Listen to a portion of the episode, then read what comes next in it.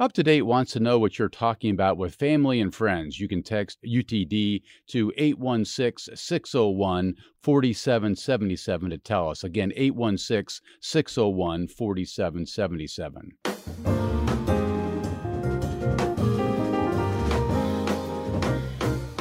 This is up to date on KCUR 89.3. I'm Steve Kraske. Kansas lawmakers proposed a new education bill last week that would funnel state funds to parents to use for private schools or homeschooling. Proponents of House Bill 2218, named the Sunflower Education Equity Act, claim it supports access to higher quality and specialized education. However, some legislators are pushing back, arguing that the bill and a second one is another attempt to defund public schools and that these private or homeschool options might teach religious and even hateful curriculums using state funds. Joining us now is Representative Kristey Williams, who introduced the bill, and Representative uh, Mari-Lynn Poskin who had, had questions about it. We're going to begin with Representative Williams, who's a Republican from the Wichita area. Representative Williams, thanks for taking some time with us this morning. Good morning. Good morning. Thank you for having me. If you would, can you walk me through what this uh, this bill is proposing? Just a, two or three of the major highlights. Sure. Um, our Sunflower Education Equity Act is actually implementing a program in Kansas where students are the center and base aid money, which is approximately one quarter of the money that we spend on public school students, may be used in individual ways, such as for tutoring, for curriculums, for tuition, for um, higher ed education, online classes, and therapies. Why did you introduce the bill? What's your thinking there? So I, I think kids are very diverse. We live in a challenging time, and not all kids can sit eight hours in a traditional public school. So we need to provide all students the opportunity to access the best learning environment that fits their needs.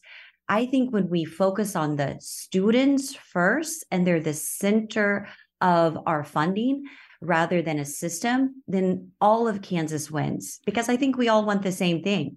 And that means we want kids to graduate that understand basic math and reading and um, are going to add to Kansas' greater economy, create a better quality of life for us all.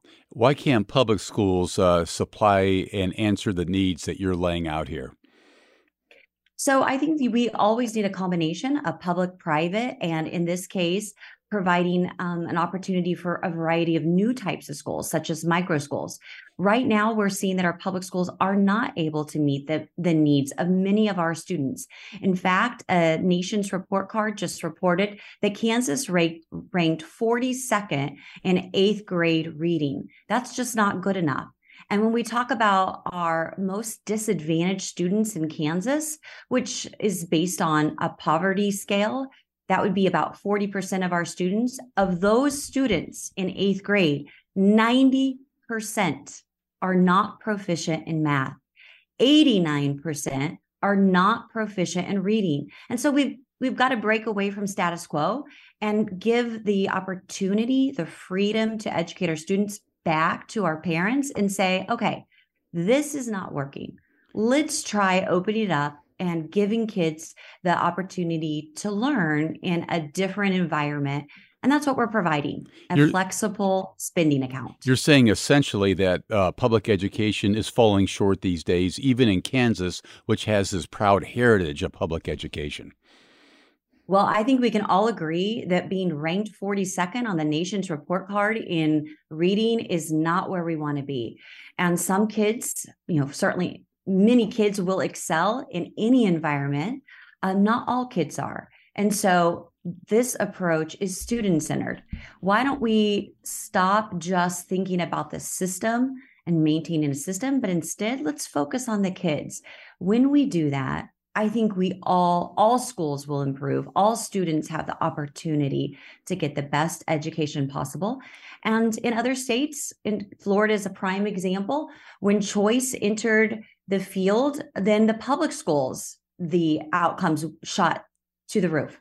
They went from the bottom to the second highest. So I think there's great precedence to assume our public schools will also improve with more choice for all students. Uh, Representative, help me understand something. If the Sunflower Education Equity Act, that's the bill that's uh, we're talking about here, if it passes, could the state regulate it or even review it? Because, as you know, there are concerns that there would be very little to no oversight as to how this money could be spent and would be spent under this bill.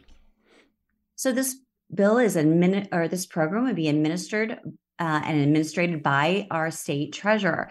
And there's also a board that's established. It's not no FTEs to this board, but it's a board of legislators, a board that includes a parent um, that would come together and help uh, make decisions about audits, appeals, and basic uh, guidelines for the program.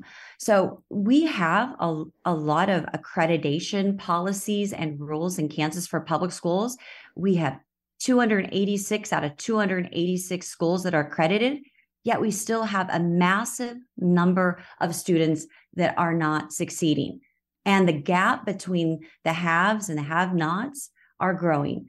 So I would say the silver bullet is not accreditation. The silver bullet is not all the rules and regulations. Let's give freedom in this area and see what great things happen. We know they do happen. But could taxpayers would they be assured that the money is is being spent in the ways that it's supposed to be spent even under this bill, representative? So there are basic guidelines. They have to teach arithmetic, they have to teach social studies, history, uh, English, and uh, grammar. So all of those things are part of it. But in what manner that they choose to do that, it's going to be variable, as variable as our parents and our students and our families in Kansas. That's a good thing. And um, regulating it does not guarantee success. How would you determine which students uh, could receive funding? Which students would be eligible here? The bill allows all public school students that would like to have an educational savings account participate. That also includes on a part time basis. So, if I'm a parent and I want my child to take chemistry and band at my local high school, I could do that. And then, if I wanted to homeschool them or send them to a private school, accredited or non-accredited i could do that so again it's matching the the unique and diverse needs of students with um, the best learning opportunities so that's kind of the the underlying principle is allow allowing this this choice this freedom of education you're getting some pushback from some commentators around the state. Writing in the Kansas Reflector, uh, Clay Wirestone wrote that parents of public school students should be very concerned about this legislation. He wrote this uh, She and fellow Republican committee members, uh, referring to you, appear committed to undermining the public education system that serves a half million children and razzing the future of our state along the way. He also said this, Representative the proposals Williams and her Education Committee members talked about Monday would leave Kansas students worse off than they are today and less prepared for the future. What do you say to that? Well, I'd first say that's an uninformed and extremely biased statement that has no bearing in facts. Uh, the author, Clay, does not know me, does not know my background, does not know my relationships with my community, my children, all who have attended public school. I am a licensed public school, uh, school teacher. So uh, it's a complete disregard for the truth. What we're trying to do is provide excellence and uh, uh, education for all students and they're not getting it. So if Clay believes that 90% of all of our eighth graders are that who are unproficient or non-proficient in math should stay that way, then he would uh, continue to write what he's writing. But I don't think that that's okay. I don't think that we're on the right path. And so by opening up these opportunities, I think everybody wins. And my hope is that, and my belief is that public schools will actually be inspired, encouraged, improve their outcomes because of the natural competition that will exist. Parents will become more involved. And again, there is no silver bullet. If there didn't, uh, ex- if, if, choice did not exist, and there's no silver uh, bullet if it does exist. But what I'm saying is, we're not in the position to remain in status quo. We have got to give parents and students an opportunity to succeed. Representative Williams, just one final point. How much money would go into this bill? So it's going to be dependent on the number of students, but ultimately it would actually save taxpayers money because remember this bill only funds approximately 5000 which is one quarter of it the cost to educate the average student in Kansas. So most private schools right now um, their tuition depending on the age level can be between 6 and 16,000 dollars or less and that's far different than the average per pupil in Kansas, which is 20,000. My goal is not is not based on saving taxpayers money on this, though that's a, a great benefit. My goal is to educate kids in Kansas and make sure everybody has the best chance to succeed. So your point is that parents would still have to supplement the state's share of any tuition for a private school here. Well, they might, but remember, this bill is not about private schools. I hear over and over that we're funding private schools, but that is not the case. That is not what the, U.S. Supreme Court said in 2002 uh, when they ruled that when you give money to the parent, the parent chooses how to spend that money. So that money could be used for a, a higher education course, an online course. Hmm. I could choose to be homeschooled. I can't pay my parents to homeschool me, but I can buy my supplies and I can buy the uh, the courses that I would like to have. So it's a flexible spending account, and I guarantee you that it's not just for private schools; it's for a wide right. host of schools. And that's what makes it so special, so unique, and so needed in Kansas for our kids. That's Representative Kristey Williams who introduced this bill. Representative, sure appreciate your time today. Thanks so much. Thank you. Let me bring on Representative Mari-Lynn Poskin now, a Democrat from Leawood. Representative, welcome to the show. Nice to have you here. Great to be here. Thank you, Steve. From your standpoint, what is this bill proposing? Because you have a very different view. I, I do have a very different view, as do most of the opponents. There were over 250 uh, Kansans who opposed the bill in the hearing. And in my time as a legislator, no bill has generated as many opponent emails as 2218. It does fund unregulated private schools that don't have to admit every student with Kansas taxpayer dollars. I would say it's fiscal malfeasance to siphon taxpayer dollars to private interests not just schools, but private interests with no supervision. In fact, Section 14 of the bill says nothing in this act shall be construed to prevent, permit any governmental agency to exercise control or supervision over any non public school or homeschool. So there's no supervision over this uh, tax dollar that goes to private interests. Well, Representative Williams just said there was some supervision through this board that would be set up. Uh, people would be able to see where the money's going.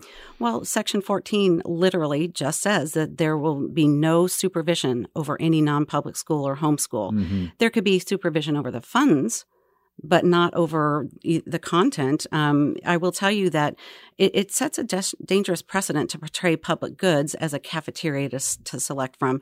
I, am a parent of seven. There, you will find no bigger champion than me of parents' rights. We we have a lot of rights and choices that the state does not have to fund. Um, Is this the same thing as school vouchers? Absolutely. Both actually, I haven't both heard bills, the word vouchers here, but that's what we're talking about here, isn't it's it? It's exactly what we're talking about. in the tax credit scholarship bill, which is a companion bill that's being expanded, uh, trying to be expanded in this legislative session, uh, they call it a scholarship and said look it up, uh, look vouchers up in the dictionary, and said that that's not even in the bill. But the Cambridge Dictionary actually says vouchers are scholarships to private schools. I'm still confused on a basic point. Would, would, this would this bill cost the state money, or would it simply reallocate dollars that are going now to public schools, siphon that money off to private schools? It would the, the combination of bills would do two things. It would um, take state general funds and put them into the hands of parents that would have gone to our public schools. Uh, then so money would be fewer dollars going to public schools. Correct, and to the state general fund in general. The tax credit scholarship bill expansion that they are trying to do would allow mm. donors to take 100% of their tax liability that would go to the state general fund and siphon it from that and put it in a scholarship granting organization, one which their own children might be benefiting from. So you're saying saying uh, some taxpayers could designate where their Kansas tax dollars are going. Do I hear that right? Correct. It's a little bit of a shell game because what they do is donate to the scholarship granting organization and then if the bill 2048 passes as written, they would be able to take that off of their Kansas tax liability. In fact, there are states who have the 100% tax credit that advertise it that way. If you look at the Alabama Opportunity Scholarship Fund mm-hmm. and go down to how it works, it says figure out your tax liability, donate it to the scholarship fund, and then pay nothing into the state general fund. So, what would uh, the impact be then on our public school system, in your view, Representative, if this thing passes? Well, when the state general funds are reduced, that reduces the amount of money that's available to go to our public schools, right? Uh, basically, um, and I will tell you, so it's it does get confusing since we're talking about two different bills, and the voucher bill, um, you know, is painted as a way for low income students to have choices. And, you know, we've already heard that that might not cover the full cost of a private school. Um, in fact, rarely does it. So, how would that difference be made up if you're a poor student, or would it be? I don't know. Yeah. Um, one article I read about this bill mentioned that you brought up the potential for something called triple dipping if parents participate in this news pro in this new program as well as House Bill 2048 which would expand a tax credit. Explain to me your concern on that front. Uh, of course. Um, the expansion of 2048 has every category um, is available to families with six figure incomes, and some are unlimited. For instance, if a parent of a student is an active duty military, firefighter, EMS, etc., their income limits don't apply. So, an example that I have is that a colonel of three years of experience at Fort Riley will be earning $102,000 base pay. They could qualify for the $8,000 scholarship uh, for each of their children under the tax credit scholarship bill. They could donate their entire tax liability to the scholarship granting organization that's funding their children, remove their tax liability, and then when the full phase in of the voucher program comes in, get an additional $5,000 per child. That is triple dipping and it can happen. We often talk about unexpe- unintended consequences of bills. This one has been pointed out, and if it gets voted for, then it becomes an intended consequence. Huh. One other lawmaker uh, looking at this measure brought up the idea that funding would go towards a private or homeschool education that could teach racism, anti Semitism, all of those uh, bad things. Do you see that being an issue here? Oh, absolutely. We've just seen in Ohio where the dissident homeschool it has a channel that distributes its neo-Nazi curriculum to over 2,500 subscribers.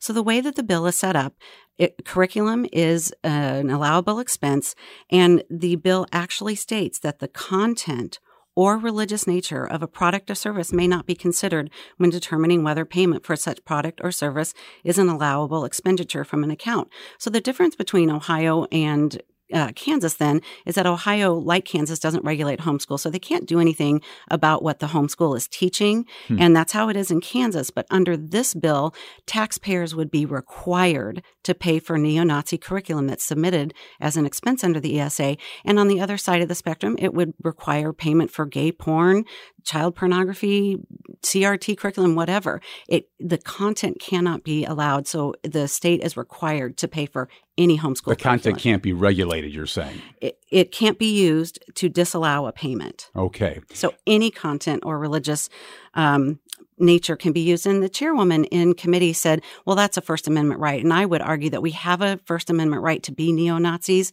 We don't need to require Kansas taxpayers to pay for that curriculum. Representative Poskin, what you're uh, saying here is that this is a sweeping change. This would be a sweeping change in the Kansas education system. Absolutely. And I will tell you that, um, you know, school choice, it's named school choice for a reason. Schools get to choose their students. They don't have to accept everybody. They don't have to educate catastrophic special education students the way public schools do. Um, and school choice originated after the Topeka B. Uh, Brown Board, Board of Education. Um, Milton Friedman basically wanting to destroy our public schools. And then as recently um, in Utah, where they did pass this bill, right before they did so, Allison Sorensen, a lobbyist for the Utah Voucher Program and executive director of Education Opportunity for All Child, specifically got caught on mic saying, I can't say this is a recall of the public education even though I want to destroy public Hmm. education. The legislators can't say that part because they'll just be reamed over the coals. Where is this bill in the legislative process? Might it pass the Kansas House? It has been passed out of the K 12 Budget Committee, which I, after I pointed out that it could pay for neo Nazi curriculum, it's still passed. And it, if it is heard on the House floor, it can pass out and it, yeah, it can become law. I will tell you that I have Republican colleagues coming to me a lot and expressing their concern over the bill. You know, we haven't even touched on the fact that uh, 63 out of 105 counties in Kansas don't have private schools. And so that would be a vacuum to create these online for profit Betsy DeVos types of schools. Right. And I so I have Republicans coming to me letting me know that they are very concerned about both the voucher and the scholarship tax. Final point, Governor. Kelly, certainly her philosophy would be opposed to uh, bills like this. Absolutely. Uh, you know, pu- our public schools are one of our best economic drivers, bringing businesses um, all, from all over the world. That's State Representative Mari-Lynn Poskin. She's a Democrat from Leawood. Uh, Representative, thanks for sharing your views on this. Much appreciated. Thank you so much. Have a wonderful day.